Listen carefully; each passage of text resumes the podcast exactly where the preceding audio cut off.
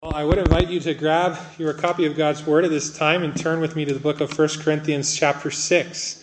We'll be looking at verses nine to eleven together this morning, First Corinthians chapter six.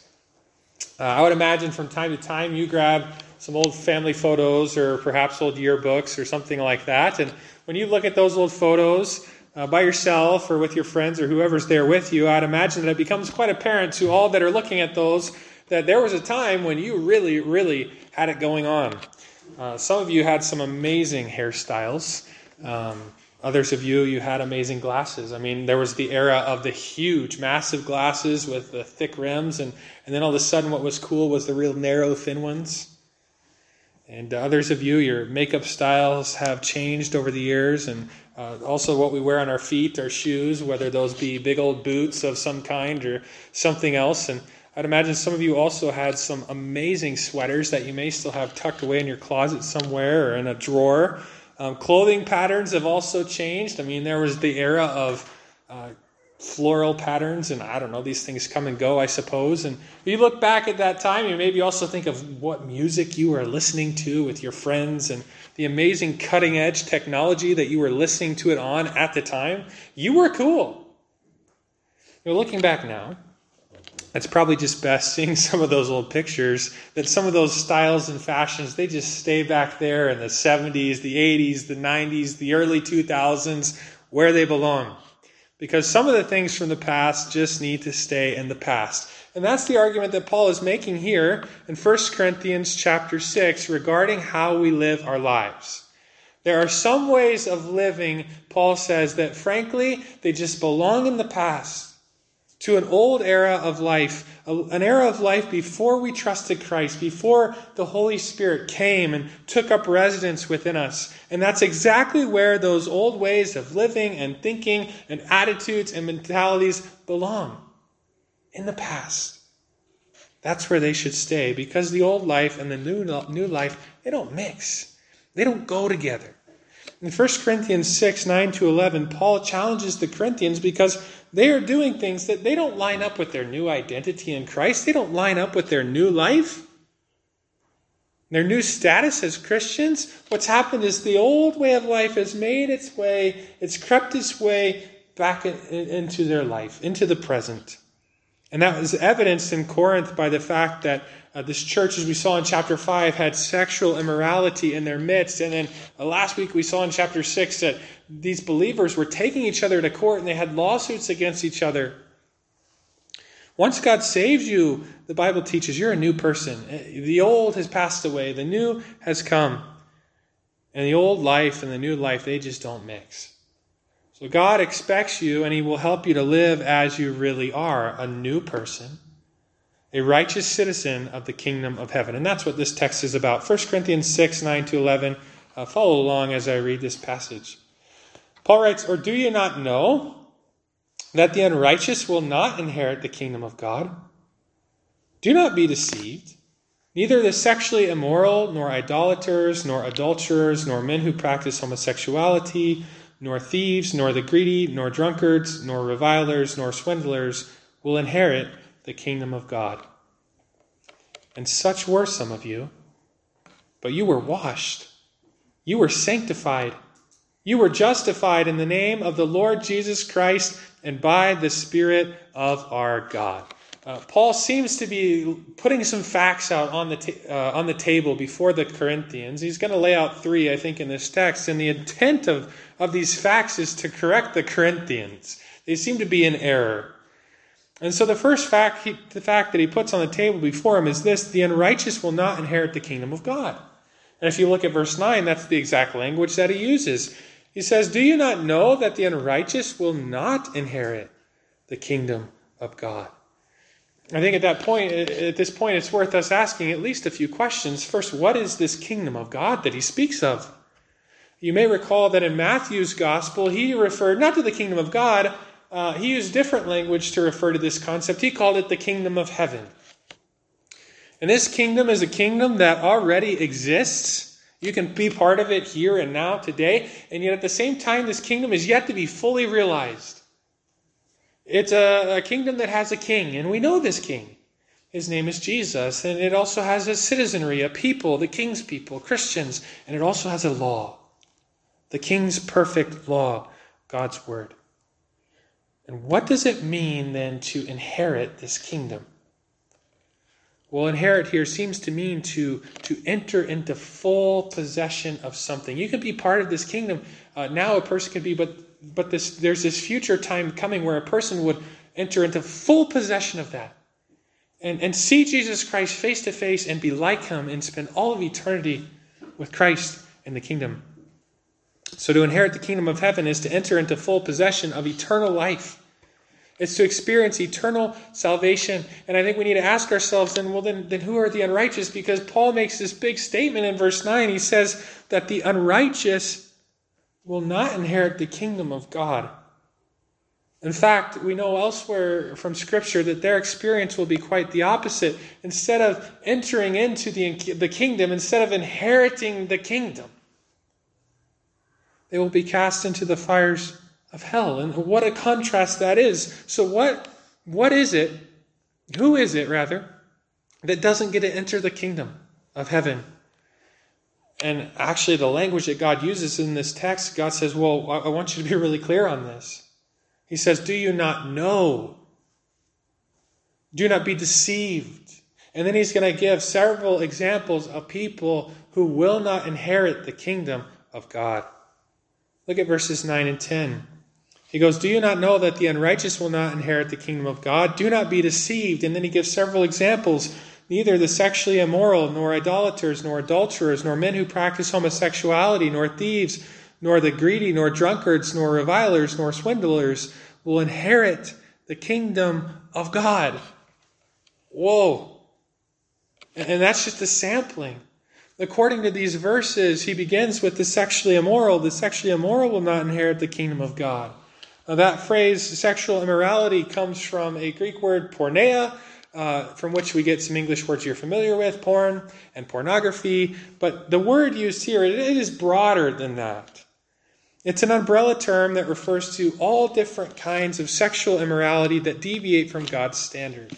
And in God's word, we do read that God has a standard, and his standard is clear. This word, sexual immorality, would include things like prostitution, any kind of uh, premarital sexual activity, pornography, uh, the other items that he's going to mention on this list, and so much more. Uh, and these things, as you and I know well, they're rampant in our society. And they're not just rampant, they're often not even thought of as wrong. And I could demonstrate that quite easily just with some statistics on pornography. ninety percent of teenagers and ninety-six percent of young adults are either encouraging, accepting, or neutral when they talk about porn with their friends. Just uh, fifty-five percent of adults, twenty-five and older, believe that porn is even wrong. This, this next thing really fascinates me. Teens and young adults, thirteen to twenty-four, believe that not recycling is worse than viewing pornography. And on the Christian front, sixty-four percent of Christian men and fifteen percent of Christian women say that they watch porn at least once a month. In our society, this is something that many people would go, this isn't even wrong. It's not even a big deal. And and what has God just said? The sexually immoral won't inherit the kingdom of God. And so I would ask you, are you living in some kind of sexual immorality? And again, there's so many forms and varieties to that. Are, are you practicing sexual immorality? Next on the list is idolaters. Idolaters will not inherit the kingdom of God. What do you think of when you think of idolatry? Well, what, what I would maybe think of right away is I would I would take myself in my mind to probably some animistic culture where they've got carved images or they've got metal images or stone images that people are literally bowing down and worshiping. But that's a very, very narrow view of idolatry. Broadly speaking, idolatry, we might say, it's any misappropriation of our worship. It's when we place anything on God's throne instead of him. God has a throne, and he's the only one that belongs there. And, and we could put something else on that throne, or we could elevate something else above that throne, and people do that all the time. In summary, what, what gets put in God's place? Well, we have a tendency to put ourselves there and to worship ourselves and make our life all about ourselves. We live for ourselves.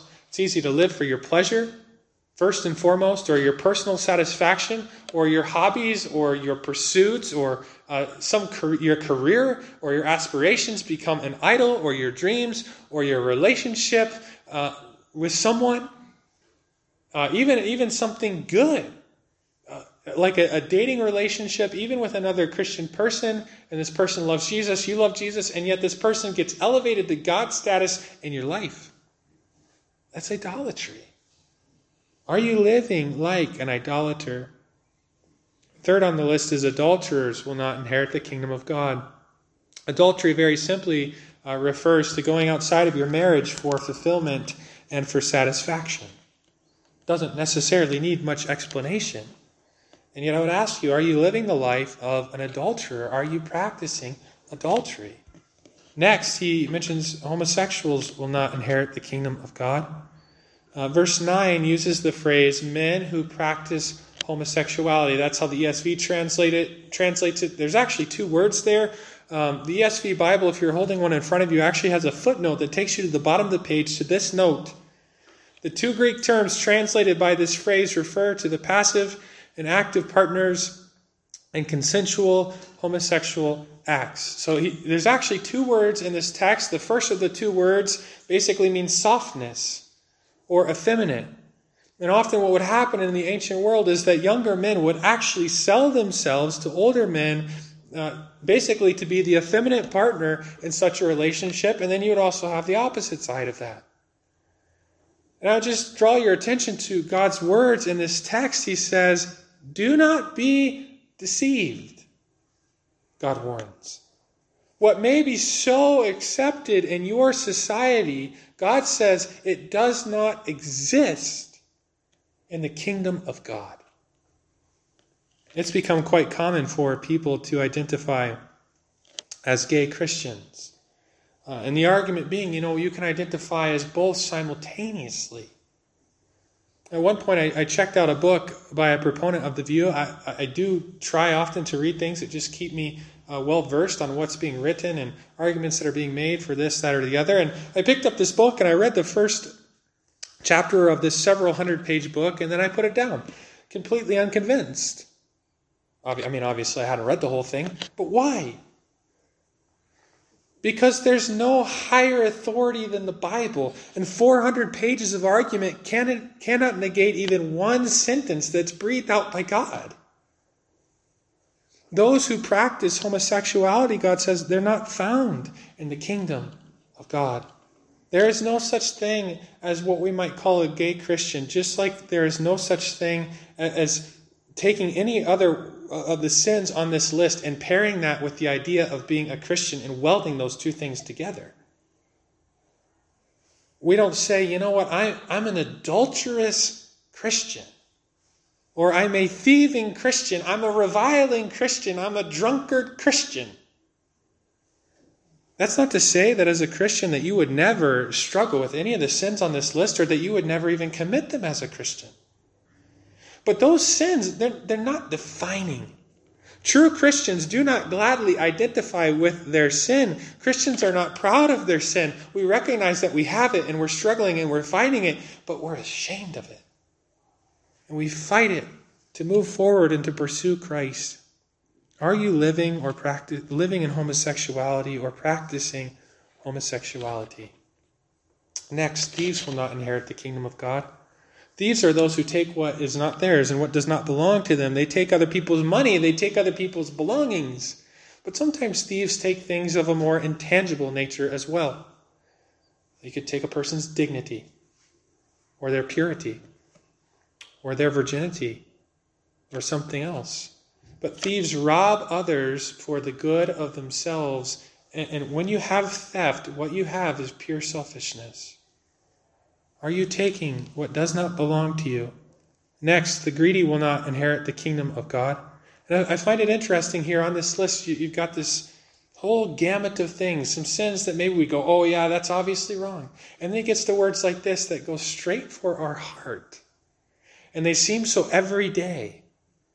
Greed or covetousness is lust for more, typically material things, But greed often involves being aggressive, aggressive to get something, and in that process you often run other, over other people. But sometimes, though, greed can be quite subtle. As I mentioned, it can be much more of an attitude, um, attitudinal in, in nature. It may na- not even be seen. The opposite of greed often involves the cheerful and generous giving away of our money and our resources and, and holding our possessions with loose hands and recognizing that whatever God puts into our hands, those things are tools for God's glory. Are you living in greed? And next he says, drunkards will not inherit the kingdom of God. Uh, drunkenness obviously involves being influenced and controlled by a substance. And it leads to harm, pain, and loss. God in Ephesians talks about how he does not want us to be under the control of any substance. He wants us to be under the control of the Spirit of God. Are you living controlled by a substance? Next, he mentions revilers will not inherit the kingdom of God. What does it mean to revile? Well, that's abusive speech. It's using your words to wrong and to harm other people. It's when you say harsh things, degrading things, piercing things that, that go into someone like a knife. Proverbs talks about how our words, there's life and death in the power of the tongue, and how you uh, that, that a person's words can be like the piercings of a sword, whoosh, right into someone's gut. Are you living as a reviler? And finally on his list is the word swindlers will not inherit the kingdom of God. Uh, similar to theft, swindling, though, is, is typically less direct, and it often involves deception. You're taking from someone by scheming or by exploiting them to your own advantage. And I think these t- this type of thing often happens in the world of business and sales and so many other realms. And it's displeasing to God. Are you living as a swindler? It's important to note, though, that Paul's list, he's given us ten things. His list isn't exhaustive. In fact, it's just a representative sample. It's by no means exhaustive. In Galatians chapter five, Paul is talking about the fruit of the Spirit and the works of the flesh, and he mentions uh, fifteen to seventeen different works of the flesh, things that show up when your own passions and desires control you.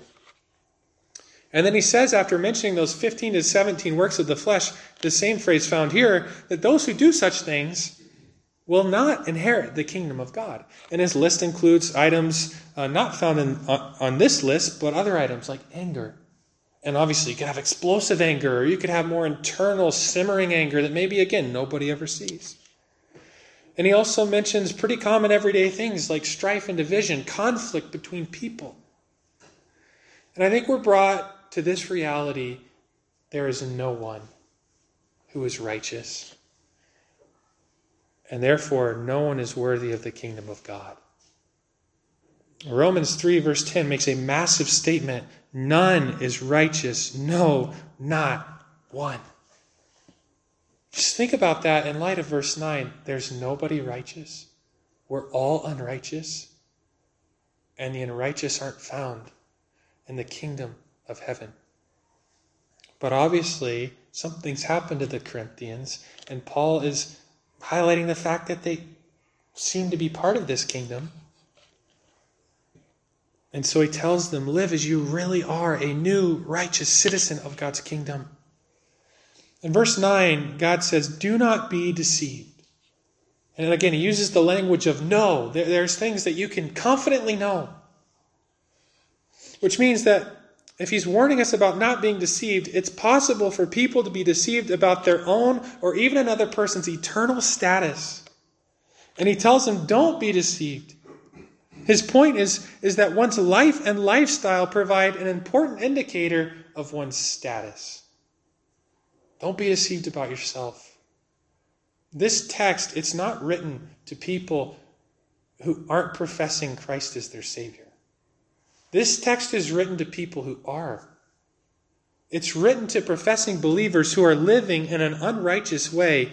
And in one sense, this text is a warning that you can be a professor of Christ, but not a possessor of Christ. You, you can talk the Jesus talk. You can say that he's your Lord and Savior. You can profess that and yet not possess Christ.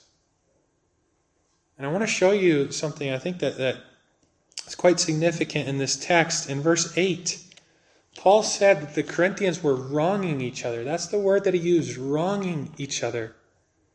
By taking each other to court, they were doing what was wrong in contrast to what we might say is right, or another way we could word it, righteous. Look at verse eight. He said, "But you yourselves wrong and defraud even your own brothers." That word wrong in verse eight, as you look up into verse nine, it's the exact same word that's used in verse nine for unrighteous. And you may even note in your Bible, after unrighteous, you, you may have a little note there, um, as I do in my Bible, that offers a, an alternative way of translating that word legitimately, and it, it's with wrongdoers. In short, Paul is saying, listen, guys, you are wronging each other. And don't you know that wrongdoers don't inherit the kingdom of God? I can only imagine as Paul wrote this letter to the Corinthians, and it came on whatever parchment or whatever, and they, they spread this thing out, and, and maybe some leader is reading this in, in the Corinthian assembly, or maybe they're all gathered around reading this letter. I can only imagine as they came to this part of his letter and read these words in verse nine, I would imagine for the Corinthians that it was one of those big moments for them. Because it's like Paul is asking a question, something like this. If you are continually practicing some form of wrongdoing, as the Corinthians were, what might that say about you? Particularly if, if you go on doing that and never come under the chastening, corrective hand of God. Could that mean that, that you're not part of the kingdom? Those who make a practice of doing wrong cannot be found. They do not exist in the kingdom of God. Righteous people practice righteousness. So don't be deceived about yourself, and, and don't be deceived about others when people don't show evidence of being new. More often than not, that's because they're not new. You might be thinking, oh, okay, um, I think I get it. Maybe not my favorite text, but I think I get it. Number one, sinful, dirty people don't go to heaven. And number two, you have to be good or you have to make yourself good to get there. And actually, both of those compl- conclusions are completely wrong, because there is no such thing as a good person, and that's not how God's kingdom works. And so Paul is going to lay before these people a second fact that's intended to correct them and get them back on course. His first fact was that the The unrighteous will not inherit the kingdom of God. And his second fact is, such were some of you. Verse eleven makes clear that what he's mentioning in verses nine and ten, he's like, well, that's your former status. Those things and things like them, they were a part of your not so distant past, but guess what? That's what they were. Part of your past. Yes, you were unrighteous. You were probably identified by the very things on this list. You were sexually immoral. Yeah, that was you. And you were an adulterer. And yes, you did go outside of your marriage.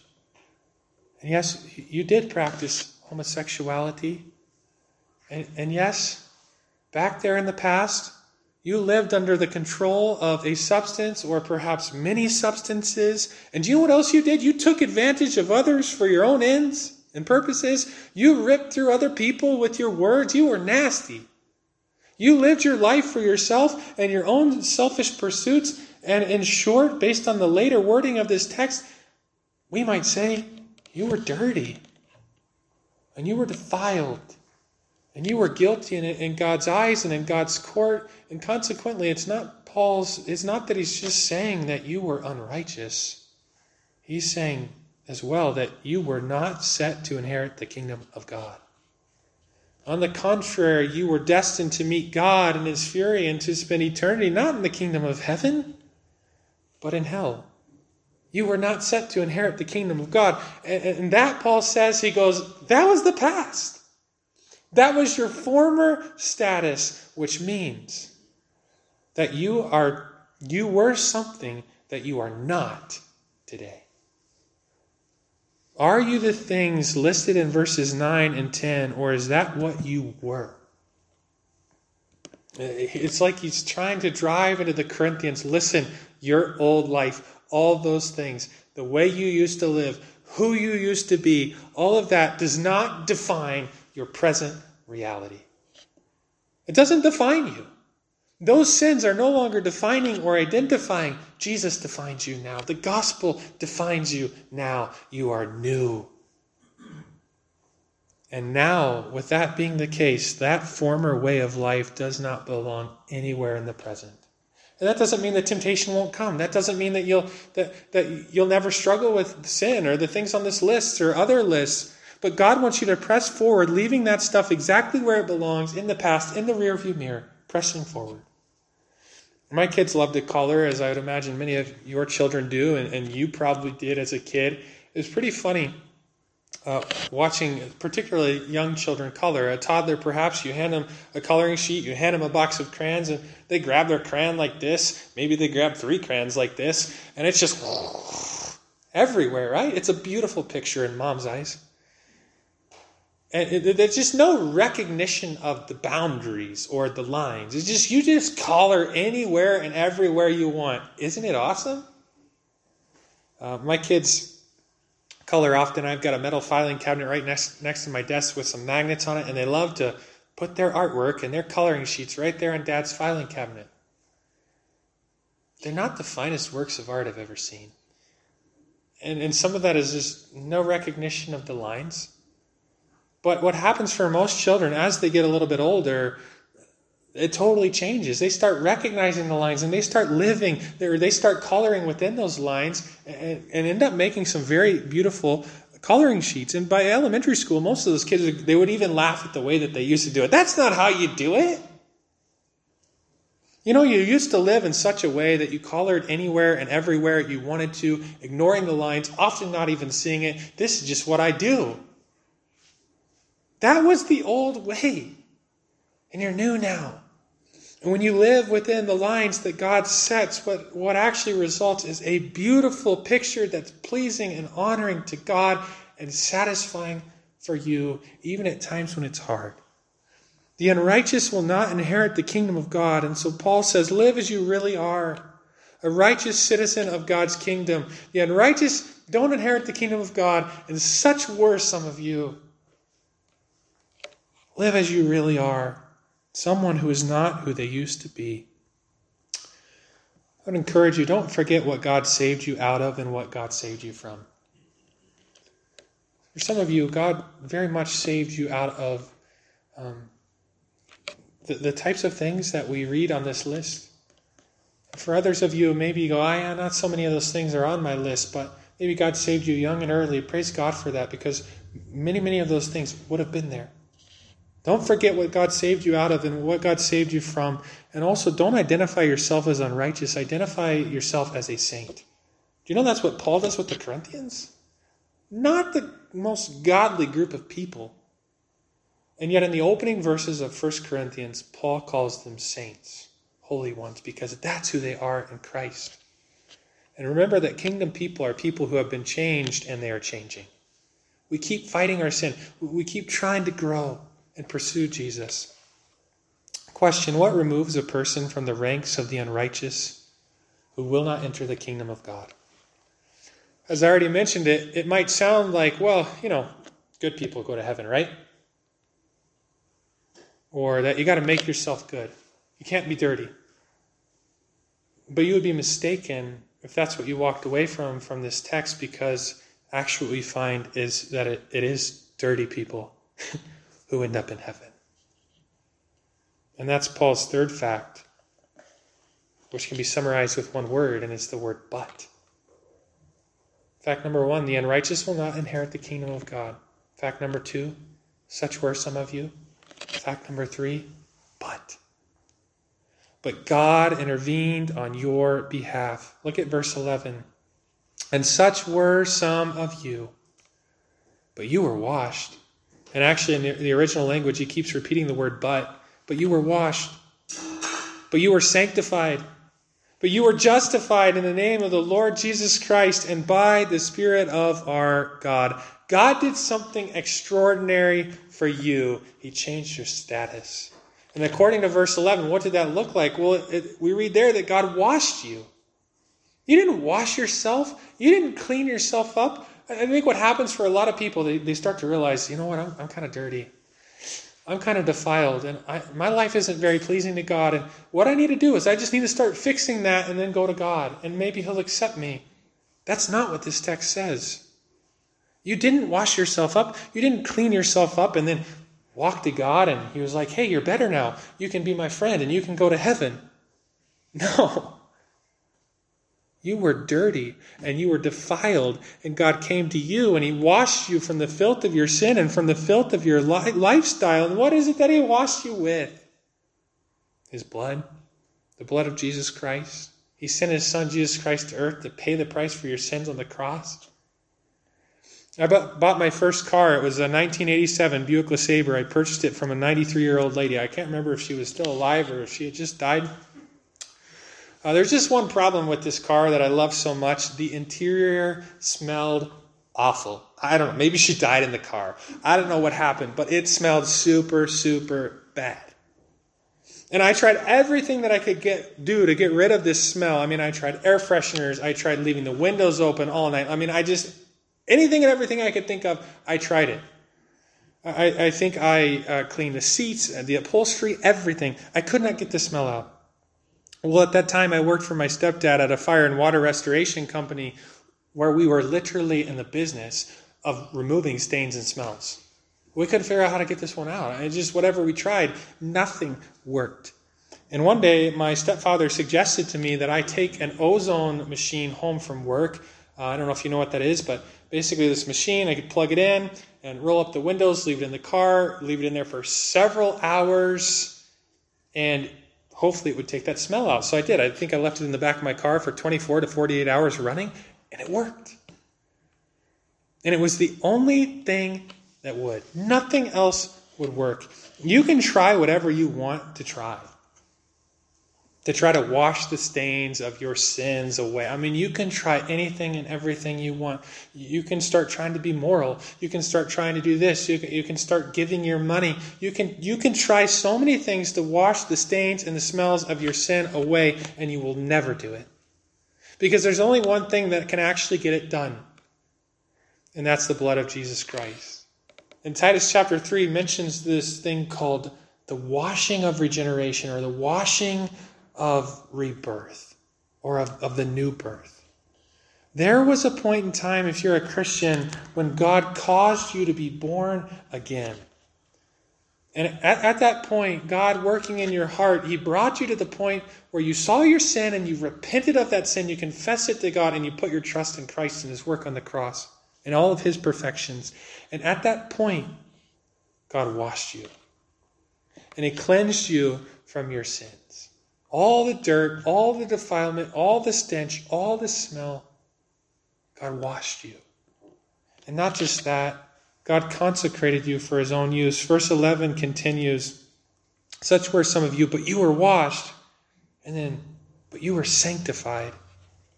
That word means very simply to set, set apart. In other words, you were set apart, or you were consecrated for divine usage. You were set apart to service, to God's service. You were consecrated for the master's use. You were set apart to be a tool in God's hand for his glory and for his pleasure. You've got a new purpose in life now.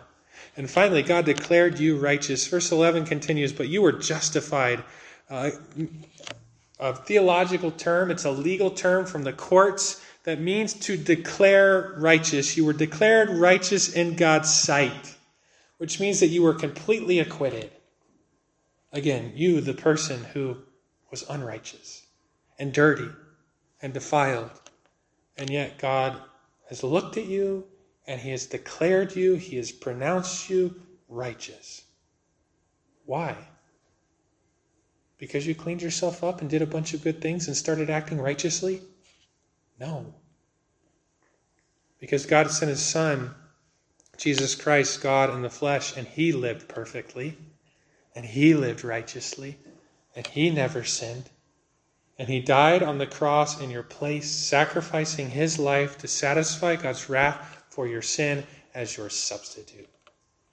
He lived and died as your substitute so an exchange could happen. He could take all your unrighteousness on himself and in exchange give you all of his righteousness.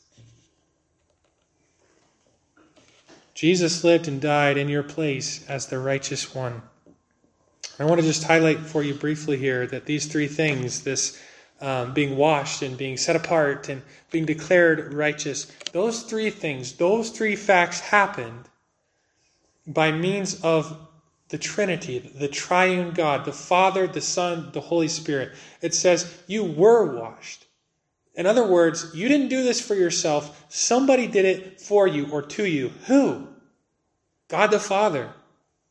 But as we keep reading this text, we find that how did God the Father do his work? Through the Son and through the Spirit. These three facts happened by means of Jesus Christ and his work, and then they were applied to you by the Holy Spirit of God. God the Father effected your salvation through the Father, Son, and Holy Spirit. Why do I bring that up? Because all three persons of the Trinity uh, were a part of your salvation, and all three parts of, of the Trinity are a part of your ongoing walk. The Holy Spirit is there to help you and guide you, living within you to help you live this new life.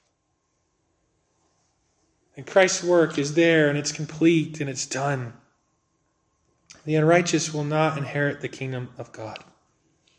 Live as you really are, a righteous citizen of God's kingdom in whom the Spirit of God dwells. A few reminders from this text. Unrighteousness need not be a permanent condition.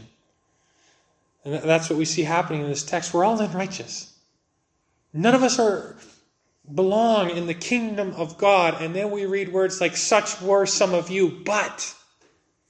Unrighteousness need not be a permanent condition. When people turn to Christ, they are cleansed. Who does God cleanse? Who does God sanctify? Who does God justify? He does that for people who ask for it. What type of people does God save? What type of people inherit the kingdom of God? Clean people? No. Very, very dirty people. God saves dirty, unholy, guilty people. And also, this text does not say, but you did something. It says, but God did something. Salvation is not by works. And another simple reminder, we call erring brothers back to the path of righteousness with the gospel. That's the example that we see in this text. The same thing that brought us to the path of righteousness in the first place is the same thing that draws us back to it. Paul... I mean, obviously, his brothers and sisters in Corinth, they've got some big issues. They've got some major sin in their lives. And no doubt Paul is very disappointed in them on the human level. Why are they living like this? They shouldn't be living like this. And he doesn't just slap them in the face and be like, get your act together, you big bunch of wicked sinners. I mean, he's obviously shooting straight with them. He's obviously calling them out on their sin. But what is it that Paul summons his friends back to a righteous life with? Oh, you just need to be moral. You just need to get your act together. You just need to stop, stop, stop, stop. No, he doesn't do that. He says, hey, guys, the unrighteous don't inherit the kingdom of God. And here's what unrighteousness looks like. And that was you. Until God stepped in and he intervened. And he washed you and he cleansed you and he, he, he, he set you apart and he justified you. And he, he summons them back to the path with the gospel itself and the work of Jesus Christ. And, and I, I think it, it's pretty obvious why that's the answer.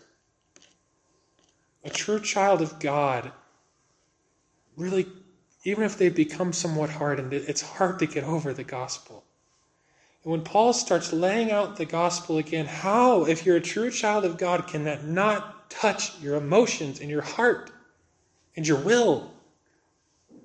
It's like a bullet that pierces wandering Christians right between the eyes. It is the answer.